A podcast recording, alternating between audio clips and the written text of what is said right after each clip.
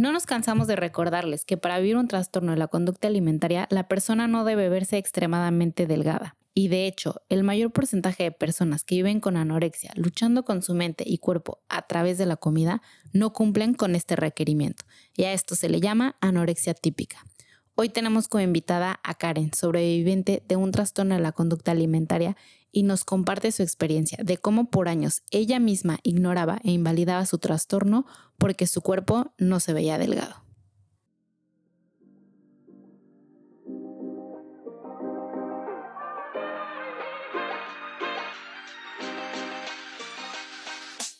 Tu cuerpo habla porque él cuenta la historia y merece ser escuchado. Aquí podrás comenzar a mejorar tu relación con él y con la comida Yo soy Laura y yo soy Carla y hemos creado este espacio para hacer colectiva la experiencia y conectar. Bienvenidos a un miércoles más de Tu cuerpo habla. Ya saben que si han escuchado la intro o han leído por ahí nuestras redes sociales, sabrán que nos gusta traer profesionales, pero también queremos hacer colectiva la experiencia. Es algo que mencionamos mucho. Y parte de hacer colectiva la experiencia, pues también es hablar de testimonios, de historias de vida. Y hoy les traemos un mix. Es profesional de la salud, pero también es sobreviviente. Entonces, yo creo que hoy va a ser un episodio muy enriquecedor. Muy, muy enriquecedor. La verdad es que muy emocionada. Yo pensaba, no, les voy a contar un poquito del background de qué fue lo que pasó. eh, pensamos en ella para traerla como invitada, como profesional. Luego los, nos contó un poquito de su experiencia como sobreviviente.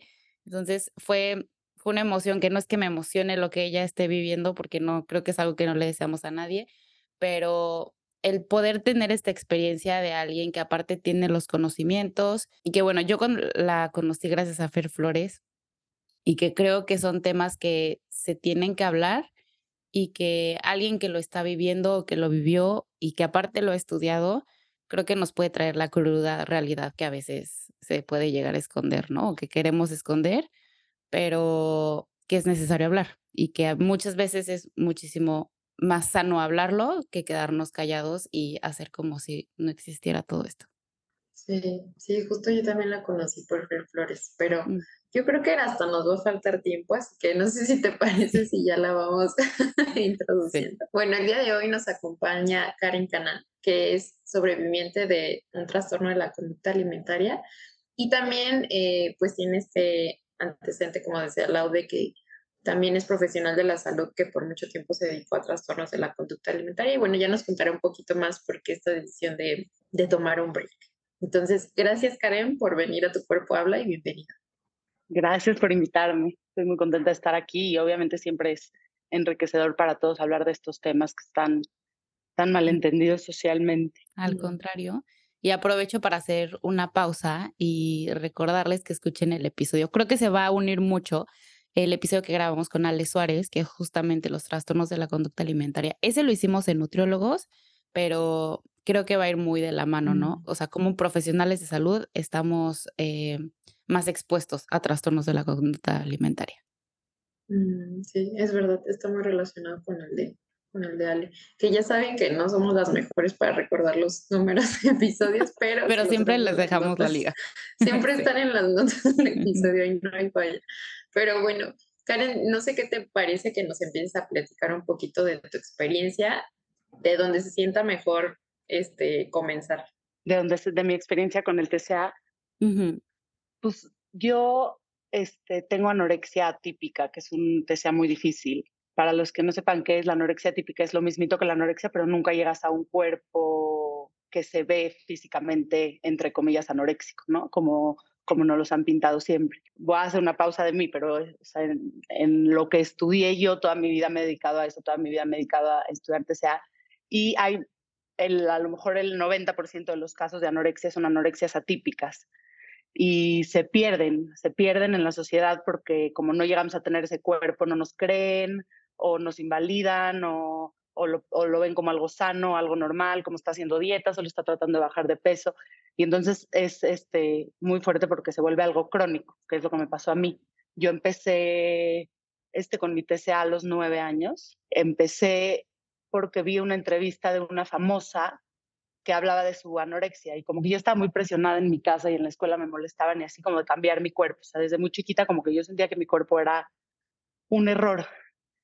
Mm. Y pues, la lucha por cambiarlo es interminable porque al final no puedes cambiar tu cuerpo con el que naciste. O sea, entonces era literal una lucha sin fin. Pero pues crecí, obviamente al principio no sabía qué me estaba pasando, empecé a restringir desde muy chiquita. Este, en secundaria pedí ayuda, no me creyeron. Pasó mil años, o sea, les conté a mis amigas de la escuela y se burlaron de mí, entonces como que ahí ya se, me cerré por completo y ya no le conté a nadie después de mucho tiempo. Entonces todo secundario y todo prepa fue como, como un tema que estaba ahí en mi vida, pero como que ya no pedía ayuda, ya no lo veía real, ya no lo sentía real. Y luego cuando entré a la universidad, fue la primera vez que fui eh, con una psicóloga que tristemente caí en muy malas manos porque llegué y yo todavía no le había puesto nombre ni, o sea, anorexia menos, pero TCA, o sea, no le decía por su nombre todavía. Entonces yo con esta psicóloga y le decía es que no puedo comer bien y es que me da mucha culpa la comida y estoy muy incómoda con mi cuerpo. Y de verdad, muy tristemente, me mandó con una nutrióloga, o sea, me mandó con una psiquiatra que le conté mi historia y me dijo, o sea, y su respuesta fue como, no creo que tengas eh, TCA, yo creo que tienes resistencia a la insulina o algo así porque no puede ser con tanta restricción o bajes de peso. O sea, como que le valió por mi cuerpo y me mandaron eh, con una nutrióloga para bajar de peso, que me dio pastillas para bajar de peso. Entonces ahí empezó como otra fase de mi TCA, me enganché muchísimo con las pastillas. Esto fue en la universidad y estuve enganchada con las pastillas y con la restricción toda la universidad y hasta empezar mi maestría. Cuando empecé mi maestría dejé las pastillas, pero no la restricción. Dejé a esa psicóloga y busqué a otra psicóloga especialista en TCA que también este, fue la primera que me creyó y así, pero no tuve una buena experiencia con ella, pero esa es otra historia. O sea, bueno, me hizo abrir los ojos un poquito, empezar a medio aceptarlo, este, y ya pasó. Eh, esa psicóloga me fue muy mal, me cambié de psicóloga y yo con mi, con mi analista, con mi psicóloga de ahorita, como que yo llegaba y le decía, es que Gaby, tengo problemas con la comida, tengo problemas con la comida, pero como que nunca lo hablaba como un tema central, como que nunca pensaba que era algo que me estaba robando mi vida tanto. Hasta que, y seguí así mi maestría con ella, que son psicólogos. O sea, yo, en vez de estudiar psicología porque me gustaba la psicología y mi maestría porque me gustaba el psicoanálisis, yo fui siguiendo el camino de que era lo mejor para tratar TCA. Entonces, estudié psicología por TCA. Entonces, todos mis trabajos de la carrera eran de TCA y luego estudié la maestría por TCA. Entonces, todas las teorías psicoanalíticas que estudié, todas las aterrizaba TCA. Entonces, era un, o sea, me envolví en una vida de TCA. Me dedicaba a eso, tenía eso, me entretenía, o sea, eso leía, eso, o sea, toda mi vida era eso. Y ya después de un rato de maestría, cuando ya estaba haciendo mi tesis, estaba haciendo mi teoría, de, o sea, lo que yo quería exponer en mi tesis, que es este, una teoría que propuse de los TCAs, y hice un dibujo de cómo yo me imagino la mente con este cómo, la, me imagino la mente de una persona con TCA. Y se lo enseñé a mi analista y como que en ese momento no pensé que estaba hablando de mí, pero pues de ahí se desencadenó que me empezaron a caer muchos veintes. Empecé a hablar con ella, eh, de repente, no, ya de repente como que me daba cuenta que llevaba muchísimo tiempo sin desayunar, según yo estaba recuperada, llevaba muchísimo tiempo sin desayunar, me estaba saltando comidas, estaba compensando muchísimo y yo no lo veía como ningún TCA porque por mi cuerpo, porque eso es lo que me dijeron, que en mi cuerpo no se puede tener anorexia. Y hasta que en la pandemia ya, o sea, me tronó obviamente, me puse muy mal, ya no podía comer nada, nada, nada, me tronó literal, o sea, ya no podía vivir con eso, como con esa mentira hacia mí, con ese engaño hacia mí. Y fui con una nutrióloga que como muy dura, muy dura con, con, con su trato y gracias a ella pudimos ir a, me pude internar, o sea, gracias a ella ella habló con mis papás, ella habló con el que ahorita es mi esposo, habló con mis hermanas, o sea, como que por fin después de mil años se hizo un tema familiar, como un tema abierto, algo que ya no era secreto para mí, ya es algo no escondido y me acabé internando. Fue algo muy fuerte porque yo vivía siempre restringiendo y compensando, pero cuando me metieron en la, en la clínica no tienes opción, o sea, no puedes no comer, o sea, o comes o, o comes sólidos o comes líquidos o te ponen una sonda, o sea, comes o comes, no tienes de otra. Y cuando me internaron, yo pensé que, que iba a estar un mes, o sea, como que no me imaginaba el tamaño de mi TCA. Y me internaron y de repente me doy cuenta que mi TCA es del tamaño de un monstruo gigantesco, nada que ver con lo que yo me imaginaba, con lo que iba a luchar, este, porque llevaba escondiéndolo 15, 20 años de mi vida, ¿no? O sea, llevaba ignorándolo 15, 20 años de mi vida. Por eso me quedé cuatro meses en la clínica, estuvo muy duro, muy difícil. Este, el primer día pude comer un plato sólido y al siguiente día eh, una crisis tremenda cuando me trajeron el plato. Entonces, el primer, como los primeros dos meses que estuve en la clínica, solo podía tomar sólidos, eh, perdón, tomar sólidos, tomar líquidos. Este, y fue muy fuerte el cambio de menú, que me pasaron luego a sólidos y comer poco a poco los sólidos y que tu garganta lo aguante y que tu panza lo aguante. O sea, la realimentación es un proceso durísimo. Y pues hasta que llegué a tener todo mi menú abierto este, cuando salí de la clínica.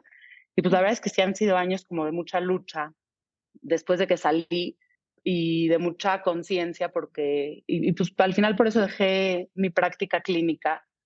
No dejé como mi pasión por el tema porque siempre me ha apasionado. O sea, no voy a dejar mi, mi pasión por el tema, pero eh, al final tuve que tomar la decisión por mí de dejar de ponerme en riesgo eh, por hacer lo que más me gusta en la vida, que era dar terapia de TCA. Y ya, y tomé otra decisión, ahorita estoy en otro lugar, obviamente sigo batallando porque eh, pues, fue, algo, fue algo reciente lo de la clínica, salí hace dos años y pues esa es un poco mi historia con mi TCA. Ay, ni siquiera queríamos este, interrumpirte ni queríamos seguir escuchándote, pero eh, agradezco demasiado que nos compartas esta, pues, tu historia tan, tan vulnerable y que qué fuerte, de verdad, que no hayan validado, que hayan tardado tanto en, en creerte, que tuvo que venir un profesional, que qué bueno que, que llegó ese profesional que hablara con tus familiares y así.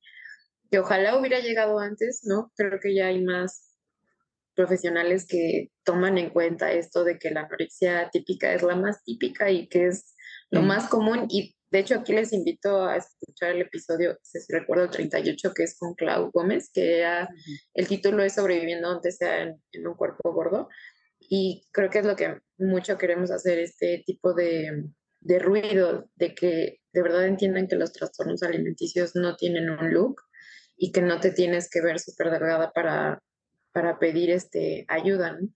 Incluso recuerdo a una chica que, ahora no, a ver si me acuerdo de su nombre, pero ella decía, yo pensé que mi TCA no era muy grave, pero me ponía a contar, o sea, ya que llegué a una clínica me puse a contar y tenía como 30 reglas o más de lo que no debía hacer en torno a la comida. Entonces, saber que la gravedad pues iba también en el sentido de cómo se está viviendo internamente, cuántas reglas tienes, cómo te está haciendo sentir, en qué áreas de tu vida te está afectando todo esto. Y que puedes tener cinco o dos reglas, pero que te estén haciendo sufrir. Y yo cuando nos platicaste de cuando llegó esta eh, profesional de la salud que fue como muy dura, pensé también como, qué liberación. No me imagino 15, 20 años tener, o sea, una lucha interna que fue muy solitaria. Al final fue como una lucha muy suprimida, por así decirlo, que creo que el contexto te fue como haciendo, como que llevando al vívelo sola, vívelo sola, porque no sentías este apoyo, ¿no? Entonces, no me puedo imaginar en cierta parte, porque pues también qué difícil es encontrarte con un monstruo así de grande, pero en cierta parte como qué liberación de saber que los demás pueden saber y que no estás sola, ¿no? Que puedes contar con ellos, ¿no? Sí, sí fue un gran momento porque de verdad llevábamos, o sea, incluyéndome, yo creo que lo más fuerte de que me invalidaron tanto, porque viví años de invalidación, es que yo, me, o sea, la que se acabó invalidando fui yo. Entonces yo vivía con un pensamiento, o sea, yo lo que pensaba todo el tiempo y lo que hizo que mi anorexia se volviera crónica, todo el tiempo pensaba, si como, o sea, si me atrevo a comer un bocado, no tengo nada, porque la gente con anorexia no come, más chiquita. Y si no como, probablemente lo estoy inventando, porque yo estoy como... Entonces era mi dilema. Como si como, no tengo nada, pero si no como, entonces lo estoy inventando. Entonces, ese pensamiento que al final dije, o sea, al final me costó muchísimo trabajo, pero llegó un día que dije, no manches, esa es la voz del TCA, o sea, esa voz que me está diciendo es mentira, es mentira, estás exagerando, estás exagerando, no es verdad, no es verdad, es la voz que más me hacía restringir, porque como yo no me creía que tenía un TCA, mm. entonces como que hacía todo para tenerlo, no sé cómo explicarles, o sea, no es de que yo lo escogí o yo lo busqué, pero como mi cabeza me torturaba tanto con ese pensamiento, pues es lo que más me hacía restringir. Entonces, yo creo que la invalidación, o sea, lo más fuerte de la invalidación es que acabas de verdad negando tu propio problema por años.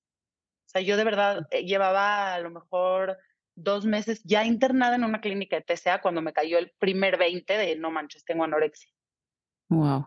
¿Y crees que esta voz fue lo que más fue reforzando tu TCA o también factores externos? Vamos. Lo que pasa con la voz del TCA, o sea, para mí el TCA es todo menos lo que hacemos con la comida. O sí es, obviamente, por eso se llaman trastornos de la conducta alimentaria, porque tenemos conductas con la comida, pero lo que realmente te tortura y te quita la vida es la guerra que tienes en tu cabeza. Y lo que pasa con esa guerra en la cabeza es que crece mientras la alimentas y la alimentas restringiendo. Entonces, bueno, en anorexia. Eh, entonces, yo no sabía eso, obviamente, cuando estaba creciendo. Entonces, este, si empezó siendo una vocecita chiquitita, yo cada vez que restringía o compensaba o así, la voz iba siendo grande y se iba haciendo grande y se iba haciendo grande. O sea, ahorita en mi tratamiento, por ejemplo, que estoy en un menú de cinco comidas, mi nutrióloga siempre me dice, si te saltas un snack, ya sabes que la voz va a crecer, ya sabes que la voz va a crecer si te saltas un snack. Entonces, obviamente, por la misma voz y por mis mismos, o sea, como por, mis mismos, mis mismas conductas del TCA, se reforzó muchísimo pero obviamente nunca hubiera sido tan gigante sin los factores externos. O sea, si me hubieran creído, me hubieran tratado rápido, no hubiera tenido TCA crónico y hubiera estado recuperado hace mil años. No sé si se hubieran dado, ya sabes, hay mil cosas. Si, si en mi casa mi mamá es nutrióloga, mi papá trabajaba en moda, siempre se hablaba de peso, siempre se hablaba de dietas.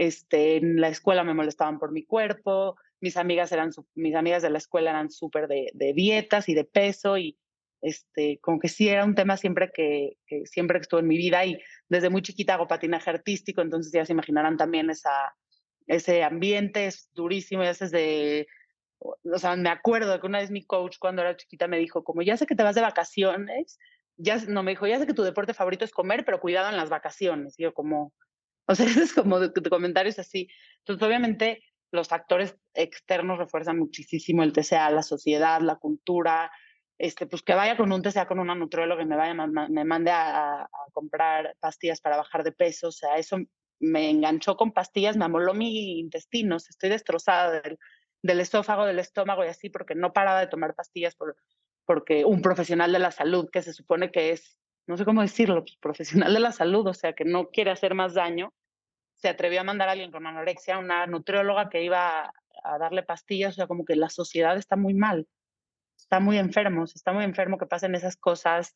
Y sí, o sea, entonces todo, o sea, como un poco la propia enfermedad te lo refuerza, pero sí la cultura y, la historia de cada quien, la genética de cada quien, este, los papás de cada quien, ya sabes, no es culpa de nadie, pero pues todos los, sea, todos los que estudien TCA te lo pueden decir, no es una enfermedad que se, que se desarrolla por un factor, es una enfermedad multifactorial y si tú estudias a 20 pacientes, ningún paciente tiene los mismos factores.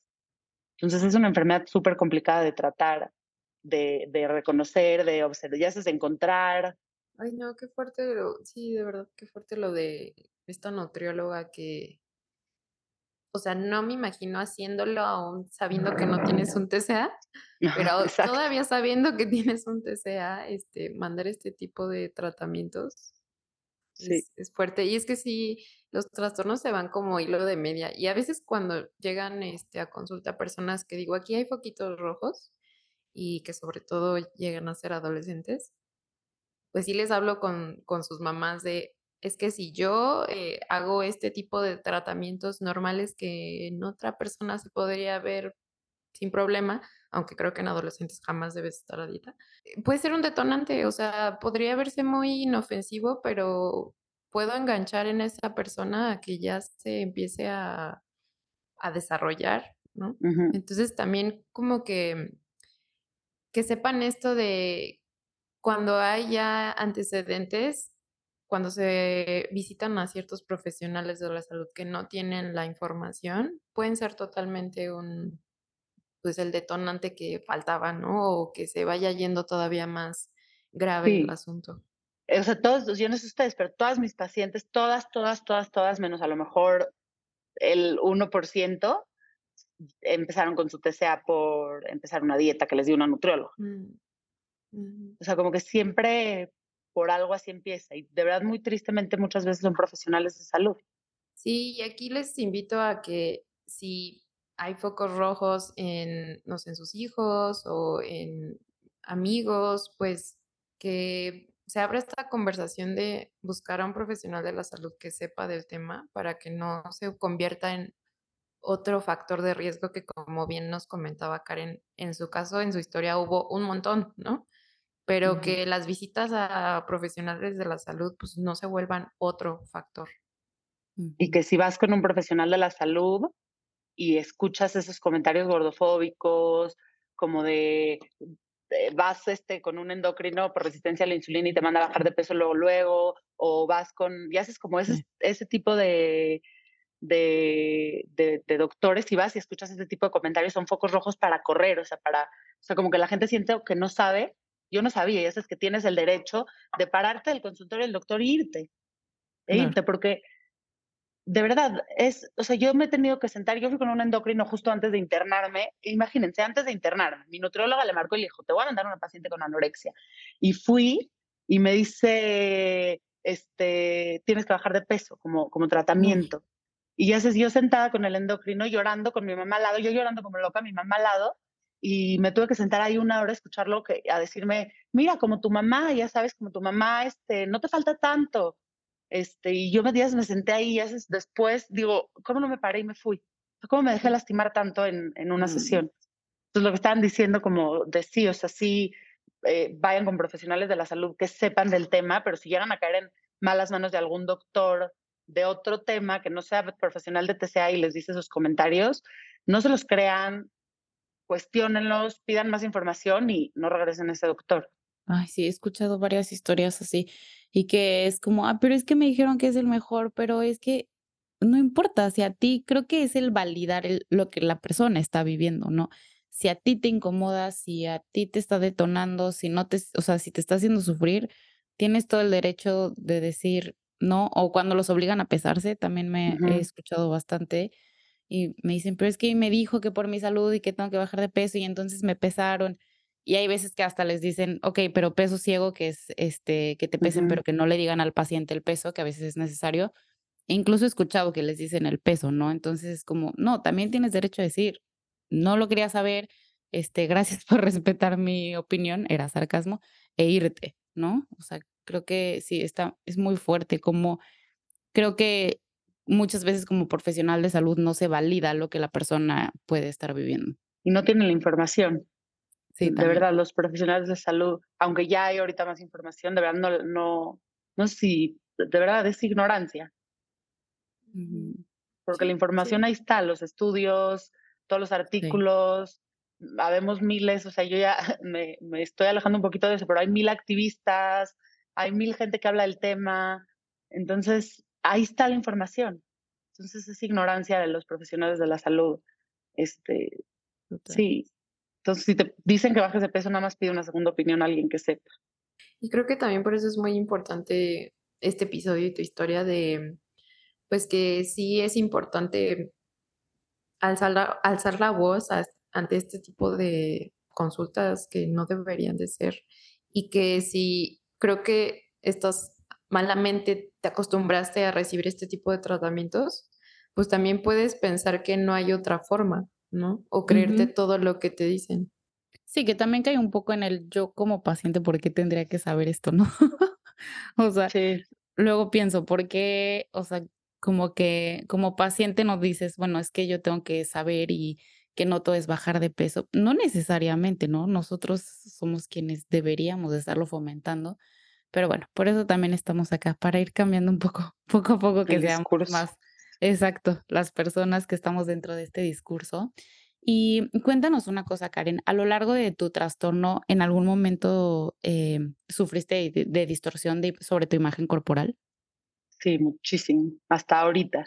Es lo mm. peor. O sea, ¿qué, les, ¿qué quieres que les cuente de eso? O sea, es una cosa que es lo más difícil de estudiar porque es, este, es lo más difícil de tratar, porque es sea, lo puedes ver hasta como una alucinación, porque tú ves al espejo algo que realmente no está ahí.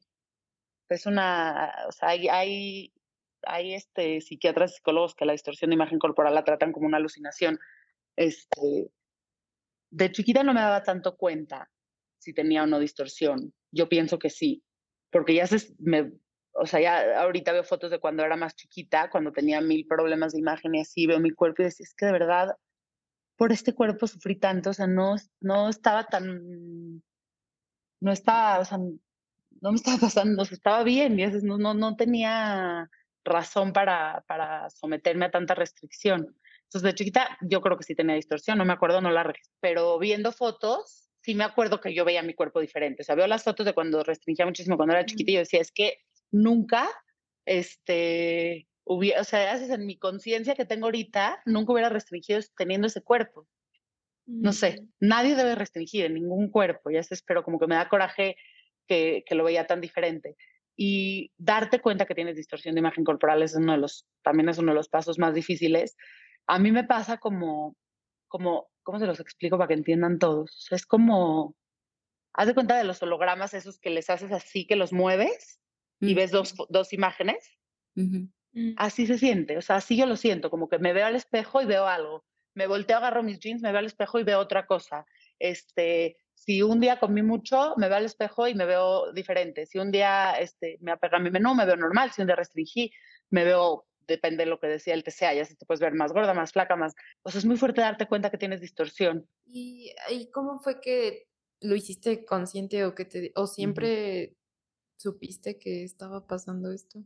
No, en la clínica. En la clínica te dan una terapia de imagen, este, que muy dura y yo creo que ahí me di cuenta que tengo distorsión y saliendo más, o sea, saliendo también, o sea, como te das cuenta porque no puede ser que tú, o sea, como que entiendes y ya haces conciencia de que tu cuerpo no puede cambiar por una comida o por un día de comida.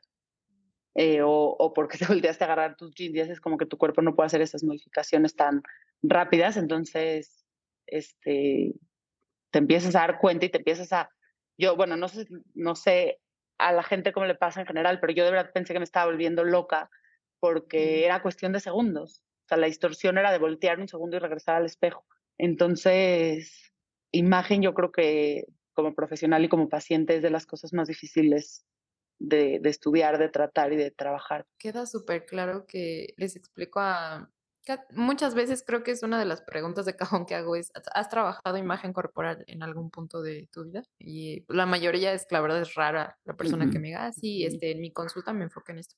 De hecho, no sé, creo que ya lo he comentado en otros episodios, pero yo noto que, o sea, puedes ir a consulta a tratar otros temas, pero como que lo de la comida y el cuerpo está como muy oculto, a menos que ya se haya hecho conciencia de que hay un trastorno y es como que es muy evidente, pero como que se vive por años esa molestia y no se trata en terapia, aunque ya está, estés yendo a, a consulta de psicología. Pero lo que les quería compartir era que eh, así es como les explico a mis pacientes que la imagen corporal es con los lentes con los que te ves, porque no es que cambias totalmente de un día a otro y porque un día sí te gusta lo que ves y otro día no te gusta lo que ves, ¿no? También tiene que ver con un montón de cosas y hasta leía que la imagen corporal está en cuatro áreas de, de la mente, entonces implican muchas cosas, pero esta, esta diferencia de cuando ya se tiene un trastorno alimenticio donde no es que de un día a otro, es como tú dices, de un instante a otro puedo percibir y sentirme totalmente distinta.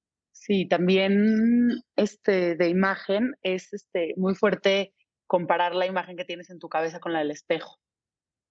Eso siento que nadie habla de eso, como que hablan mucho de imagen, de cómo te ves, de la distorsión y así, pero siempre tienes una imagen, o sea, como es mucha obsesión por el cuerpo, cualquier te sea, siempre tienes una imagen de cómo se ve tu cuerpo en el espejo. Y esa imagen adentro de tu cabeza, que no es reflejo, también es distorsión de imagen corporal. Que es esta parte donde dices, también lo he escuchado muchísimo. Yo creo que sería bueno un episodio específicamente de esto, de, pero otros pacientes me han dicho, es que veo mi foto de niña y no tenía el cuerpo que yo pensaba que tenía o el que yo creía que tenía. No, hasta tenía una compañera en la carrera que me decía, yo me sentía muy grande al punto de que cuando iba en carro con mis papás me ponía de puntitas porque yo sentía que podía hacer que el carro este, cayera, ¿no? O sea, de que por el peso. Y no, realmente no, ves las imágenes y no estaba ocurriendo este, no había este tamaño de cuerpo, ¿no?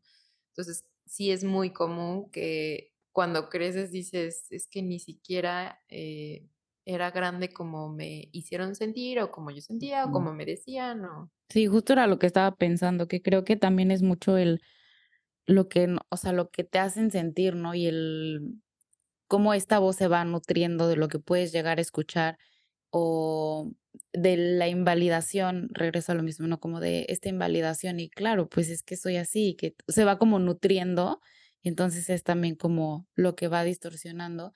Y hace rato Carla también mencionaba sobre mm, que es raro que en consulta psicológica, creo que te referías a consulta, bueno, también creo que en consulta de nutrición, pero creo que te referías a consulta psicológica que se mencione, pero creo que también eh, que digo, es parte de la chamba que nosotras tratamos de hacer, pero creo que es mucho el, muchas veces no se llega a mencionar porque pues al final el entorno y el, el sistema en el que vivimos como que es, claro, estás bien, ¿no? O sea, ahorita tomando el ejemplo de Karen y como les decíamos del, del episodio con Clau, es sobre todo en un cuerpo que no se ve como extremadamente delgado, como se supone que se debería de ver en una anorexia, o que creemos que se debería de ver en una anorexia, va a ser como hasta es sano que esté tratando de perder peso, que qué bueno que se esté cuidando, porque entonces debería de, entre comillas, perder peso, ¿no? Creo que también por eso podría llegar como a no mencionarse, porque la, o sea, la persona pensar que está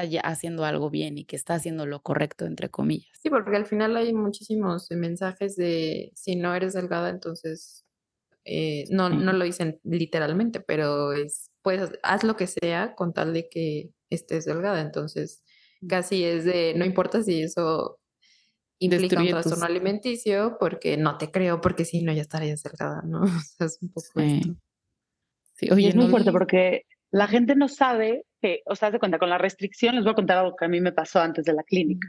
Con la restricción de tantos años, cuando se vuelve una restricción muy enferma, muy, o sea, no a todas les pasa, obviamente, cada cuerpo es diferente, pero a mí antes de entrar a la clínica estaba comiendo media vez, media vez al día, o sea, la cena y no me la acababa, o sea, me costaba muchísimo trabajo.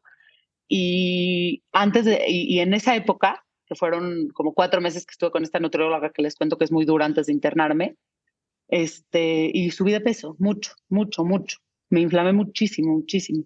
Y por restringir. Y eso nadie sabe, o sea, nadie sabe que puede subir de peso por restringir, imagínate y que al final no es lo importante, de ningún tema es lo importante el peso, ¿sabes? O sea, como subimos, bajamos, este, cada quien tiene un cuerpo diferente, nadie se tenía que meter, o sea, nadie de ningún tamaño, ni de mi tamaño de cuerpo, ni de tu paciente que se paraba de puntitas, o sea, no importa el tamaño de cuerpo, nadie a esas edades se tiene que someter a ningún tipo de restricción alimenticia. Este, sí, no sé qué opinen, a mí se me hace muy cruel del mundo. Sí, ahí les invitamos, les vamos a poner en las notas del episodio a estas nutriólogas que hemos traído que se enfocan en, niños y en adolescentes. Y justo es esto, hablamos de un niño no tendría por qué estar a dieta en ningún cuerpo, ningún tamaño. Y los niños están para conectar con su con su cuerpo y para obviamente generar hábitos saludables, pero que esos hábitos no se conviertan en una tortura y, en una desconexión corporal. Eso es totalmente, ahí este, les vamos a agregar estos episodios.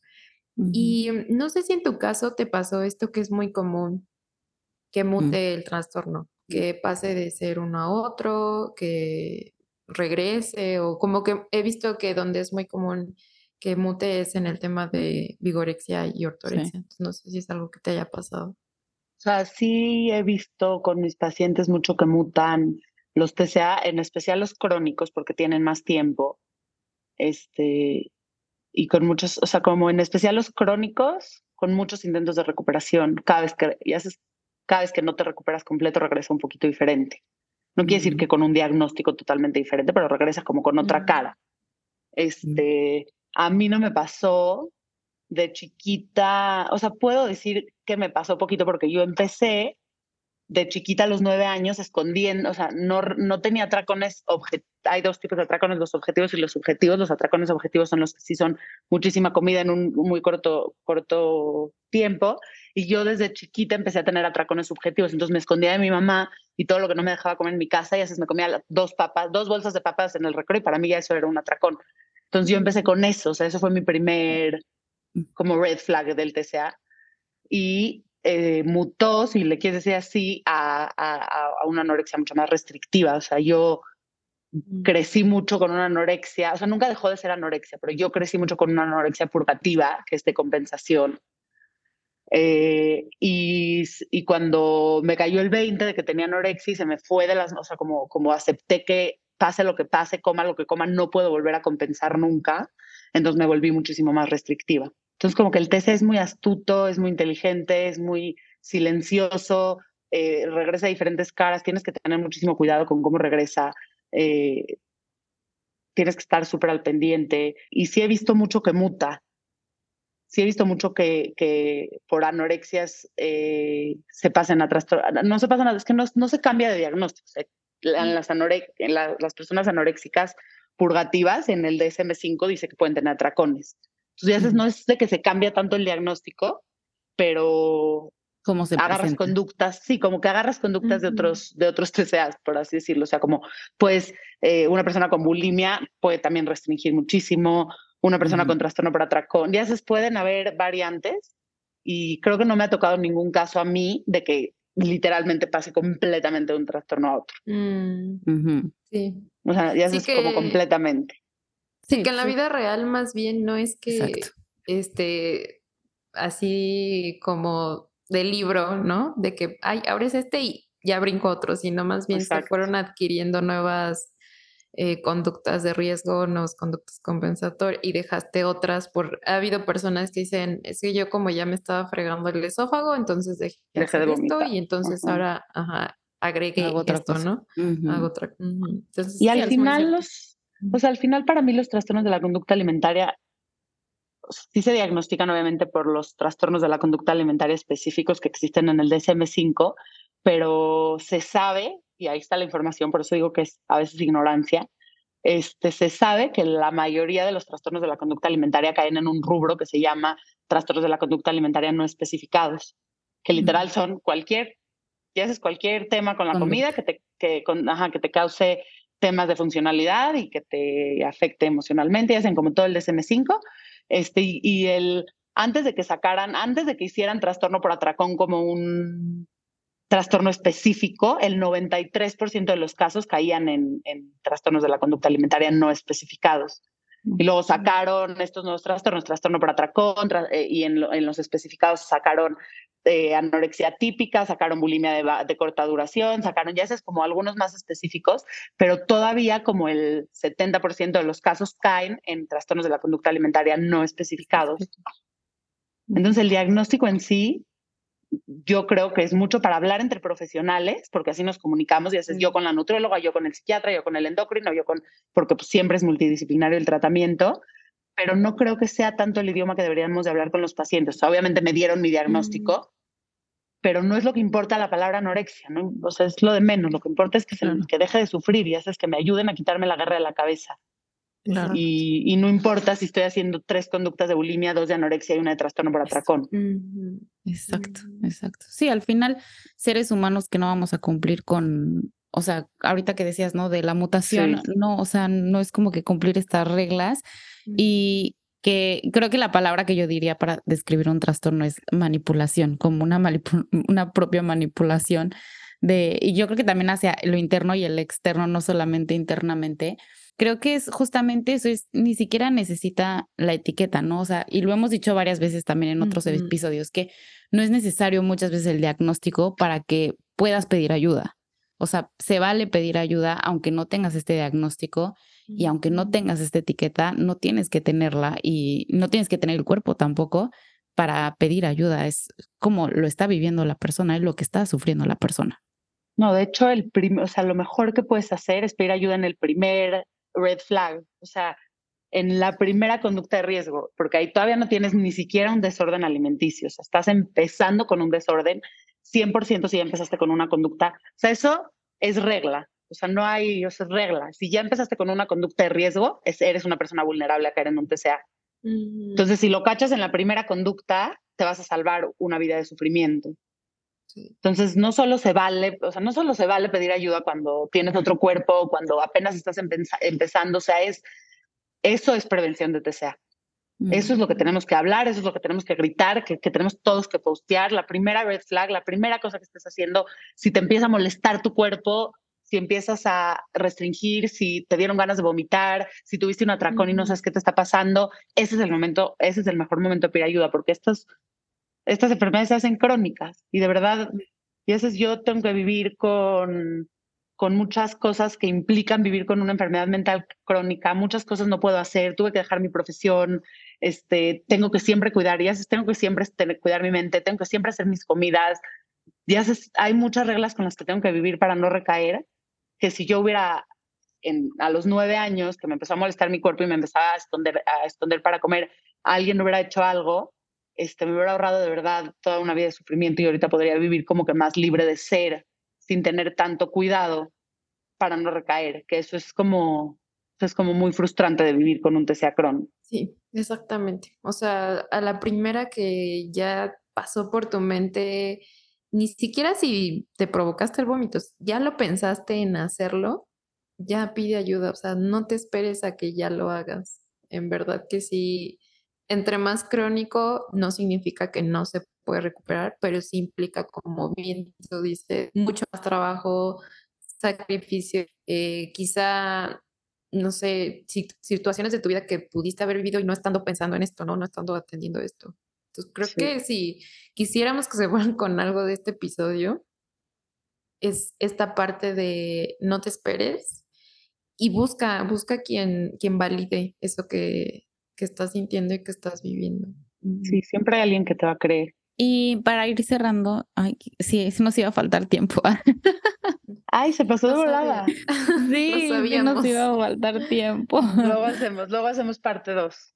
Sí, e, es, necesario, pero un poquito para ir cerrando, Karen, y que creo que va un poco de la mano con lo que Carla nos decía, pero ¿qué le dirías a una persona que, que no sabe, o sea, que no está segura si está pasando por esto o que está pasando por esto y, y no saben ni por dónde, ni por dónde empezar o que quizá tenga la duda de que, que porque creo que también pasa bastante y lo he visto como el, ya estoy recuperada, pero de repente tengo un, uno que otro desliz o uno que otro detonador que me hace dudar un poco si estoy al 100 recuperada o no. Mm, les diría muchas cosas a las personas que están dudando si tienen un TCA o no, si lo tienen, es una, esa, esa, esa voz de no sé si lo tengo, si no, lo tengo, no lo tengo, lo tengo, no lo tengo, esa es la voz del TCA, esa es la voz que te está impidiendo pedir ayuda.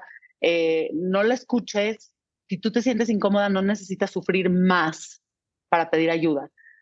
Y si lo dudas, ve con un profesional y que te quite la duda. Lo más probable es que te vaya a decir que sí tienes algo porque esa es la voz de la enfermedad. O sea, yo te juro, todas mis amigas que de la clínica y todas las pacientes que conozco ya tienen una voz de no estoy segura si tengo TCA o no estoy segura si estoy tan grave. Mm. Y como que es una cosa muy social eso de tengo que estar grave para pedir ayuda. y no, no tienen que estar graves. Nadie tiene que estar grave para pedir ayuda. Les diría eso, o sea, si lo duden, si lo dudan, mm, o sea, si lo dudan, vayan con dudas, pero vayan con un profesional de la salud este informado Vayan, pregunten. A mí me pueden escribir cuando quieran en Instagram. Tengo mil recomendaciones de psicólogos y nutriólogos este, en México y, en, la República y así, porque trabajé muchos años en esto. A mí siempre me pueden escribir para buscar recomendaciones. Este, y les diría lo que a mí me hubiera gustado escuchar, que no están solas, solos, este, que es algo de lo que se sale adelante que no tienes que vivir con esa guerra en tu cabeza, o sea, no tienes que, sufrir para siempre, no tienes que cambiar tu cuerpo, no le debes nada a nadie, no le debes tu cuerpo flaco a la sociedad, no tienes que tener un cuerpo, eh, entre comillas, socialmente perfecto para que te acepten, este, necesitas lo más importante de la vida y lo que yo me llevo de mi proceso de recuperación es que lo más importante de la vida al final es ser feliz. Y, si te pones a cuestionarte un poquito todo lo que te ha robado tu TCA, es demasiado, o es demasiado, te tienes que dar cuenta, tienes que voltearlo a ver y tienes que decir, decidir tú por ti, ya no voy a dejar que me robe más cosas, ya no voy a dejar que me robe mi vida, ya no voy a dejar que me robe ver a mis amigas, una noche con mi esposo, poder ir a una comida familiar, un viaje, ya sabes, ya no voy a dejar que me lo quite, ya no voy a dejar que me lo quite y y es, es fuerte porque te tardas mucho en tener la realización de que la única que puede recuperarse eres tú, o sea, la única persona que puede hacer algo por ti eres tú, la única que se puede mover donde está eres tú, la única que puede luchar con la enfermedad eres tú, pero obviamente con ayuda es un trastorno muy, o sea, son enfermedades muy complicadas, nadie puede solo, nadie, nadie, nadie puede solo, o sea, todos a mí me hubiera gustado escucharlos, como nadie puede solo, necesitas un equipo, necesitas ayuda, necesitas que te vean, que te crean, que te entiendan, necesitas hablarlo, necesitas un plan con tu nutrióloga para reestructurarte, necesitas este, terapia, necesitas hablarlo, necesitas acomodarlo en tu cabeza. Es una experiencia súper traumática vivir en una enfermedad mental.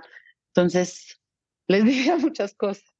Yo creo que con esto, es que, sí, es por eso tan importante escuchar a las personas que han vivido con esto, porque sabes lo que necesitabas escuchar, sabes exactamente qué es lo que pensaste y sentiste que sobre todo me queda mucho esta parte de si estás como que sí, que no es algo muy común, ¿no? Que está pasando, que puede pasar a alguien que está sufriendo un trastorno de alimentación. Entonces, muchísimas gracias de verdad por tu tiempo, por contar tu historia. Es algo que admiro mucho cuando alguien cuenta su historia o pone su historia al servicio.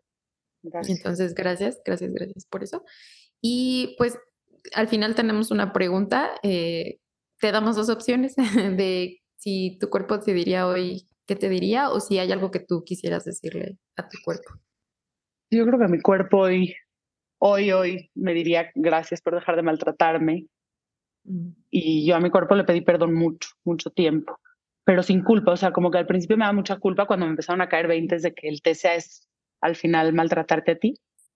Y llevaba una vida. Ya se estuve un día que me vi al espejo y dije, no, o sea, no puede ser, o sea, soy yo, soy, o sea, esa persona que está reflejada en él, o sea, como, ya sé que suena muy loco, pero como que me vi un día y dije, mm. soy yo, o sea, eh, la, la insuficiencia que tuve en una válvula del corazón, todo lo que tengo en el estómago, este, hasta perdí la vista de un ojo, o sea, de verdad me pasaron muchas cosas por el TCA que lo hacía mucho con culpa. O sea, antes como que cuando me cayó el 20 de que me estaba, que yo me estaba maltratando tanto con las pastillas y con la restricción y con autolesión y así, como que me daba mucha culpa conmigo. O sea, si es que cómo puede ser que, que fueron tantos años de maltrato, tantos, pero yo conmigo, o sea, cómo puede ser. Entonces lo vivía con mucha culpa y con mucha vergüenza.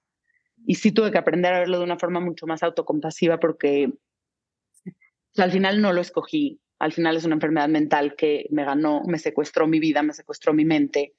Este, no los, de verdad nadie lo escoge. O sea, también todas las personas que están escuchando y están pensando en si pedir ayuda o no y se sienten como culpables porque empezaron una dieta, no lo escogieron. O sea, nadie lo escoge, nadie escoge enfermarse, nadie escoge sufrir. Este, entonces la recuperación empieza con mucha culpa y con mucha vergüenza porque así son los TCAs, pero hay que o sea, hay que cambiar ese discurso un poco a la autocompasión. Entonces a mi cuerpo le digo, ahorita con mucha autocompasión, perdón por haberte maltratado tanto y gracias por haberlo aguantado. Eso. O sea, es como gracias porque sigo viva, porque de verdad tuve 20 años, una anorexia muy difícil y no me morí. Este, todas las cosas físicas que me pasaron como que no son tan graves. Entonces estoy súper agradecida con mi cuerpo ya no me siento culpable después de mucho trabajo, pero... Y yo creo que mi cuerpo también está agradecido ahorita porque ya está recibiendo lo que necesita. Mm. Y tu mente también, seguramente. Sí, mi mente sigue luchando, pero ahí va. Mm. Un abrazo a ella.